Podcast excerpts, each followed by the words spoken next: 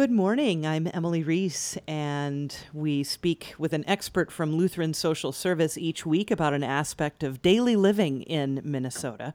January is Human Trafficking Awareness Month, and it's designed to create more awareness about that issue in our community. In 2019, more than 14,000 individuals contacted the U.S. National Human Trafficking Hotline. That's nearly a 20% increase from the previous year.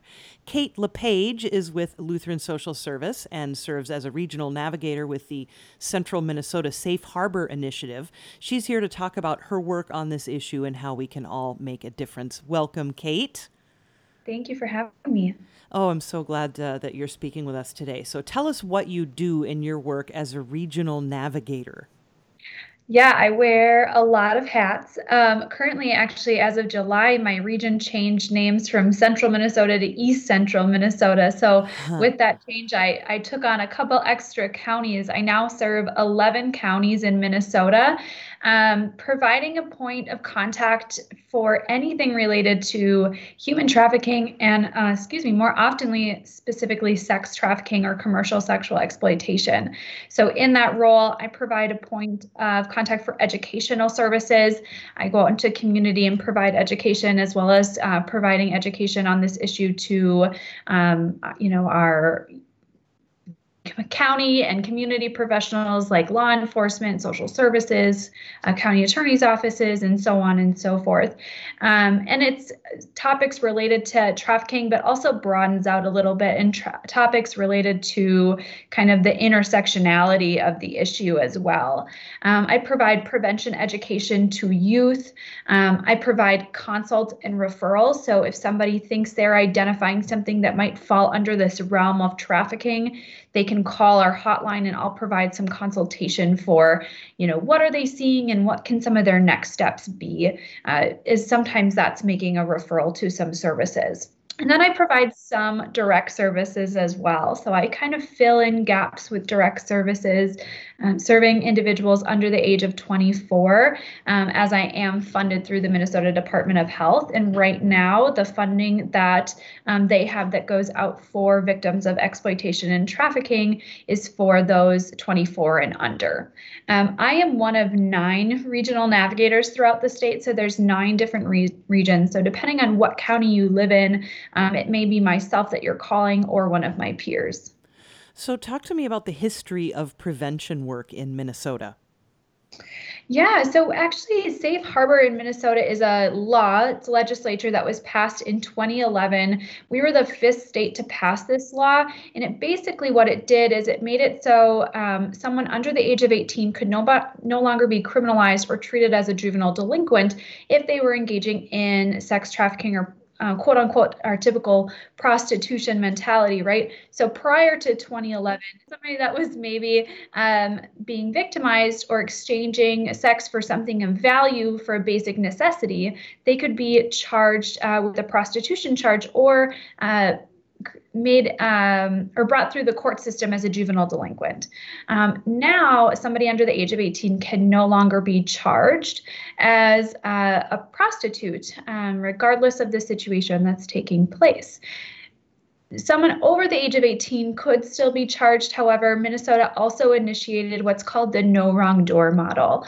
That no wrong door model is a multidisciplinary state agency approach that ensures that youth and young adults um, across the state are being identified as victims, survivors of this issue, and met in a trauma informed way and offered services. So, when they decided to initiate this no wrong door model as a state, they also um, had to put forth some resources. So, not only did Minnesota pass this law, but they also put funding towards it. So we have three branches of services. We have navigators, which I kind of just described. We have housing services throughout the entire state, and we also have supportive services. So providing um, uh, case management, providing support groups, and so forth. Um, some of it is maybe court advocacy and those various things. Um, we also, you know, moving it away from it being a juvenile delinquency uh, thing is really big because now we're not housing kids in juvenile detention centers when we're locating them because we're identifying that they need a little bit more of a trauma informed uh, approach to their services. Sure. We've extended the age you can receive services now through the age of 24. So when we talk about youth, um, we're using it in a little bit more of a broad sense.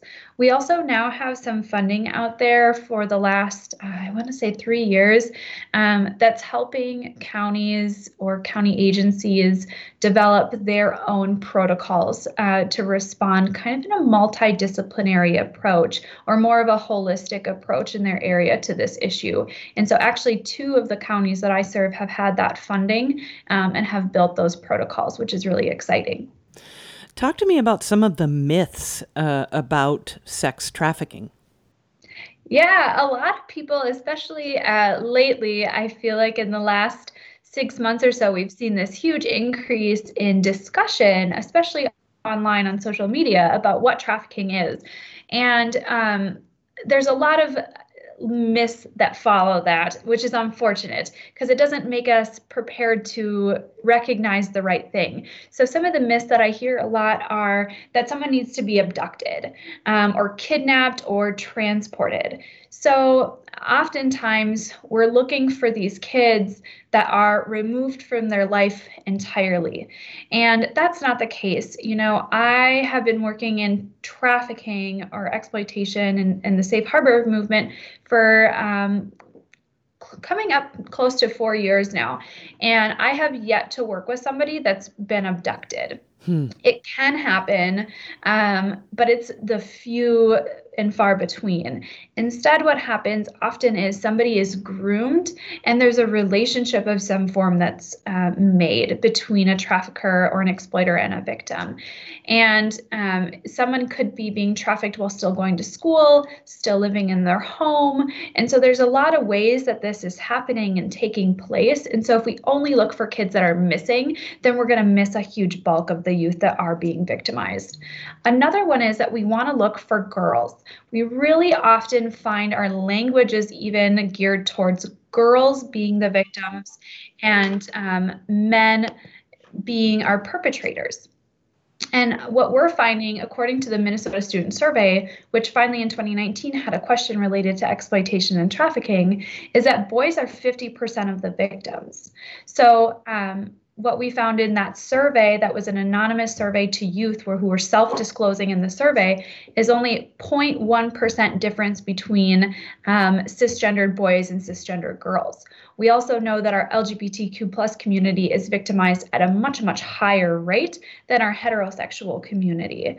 Um, you know another thing that we found is when we put you know a sting ad out for boys and girls we get more ads from or um, we get more hits from buyers on our boys ads than our girls ads.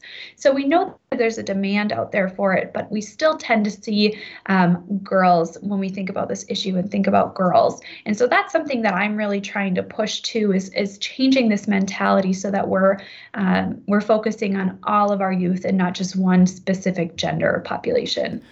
Kate, where can young people go for help? Uh, there's places all over, um, depending on where they are at. Right now, so much is virtual. There's various hotlines. Um, if you don't want to be connected to your state at all, there's a national hotline, the National Human Trafficking Hotline through the Polaris Project.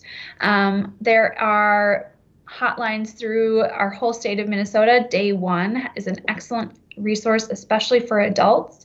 Um, and then there's an app out there. The YSN app is great for kids or for youth, um, those under the age of 18. It's updated regularly and it's just an app that you go to and you can check out what resources are in your area.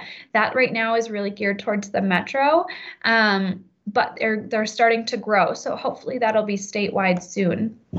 Um, you can also always call our hotline, and that's 866 824 3770 and whether you're in my region or not you know we're always happy to assist in figuring out the closest and best resource for you Kate LePage serves as regional navigator with the Central Minnesota Safe Harbor Initiative at Lutheran Social Service. Kate, thank you so much for talking with us today.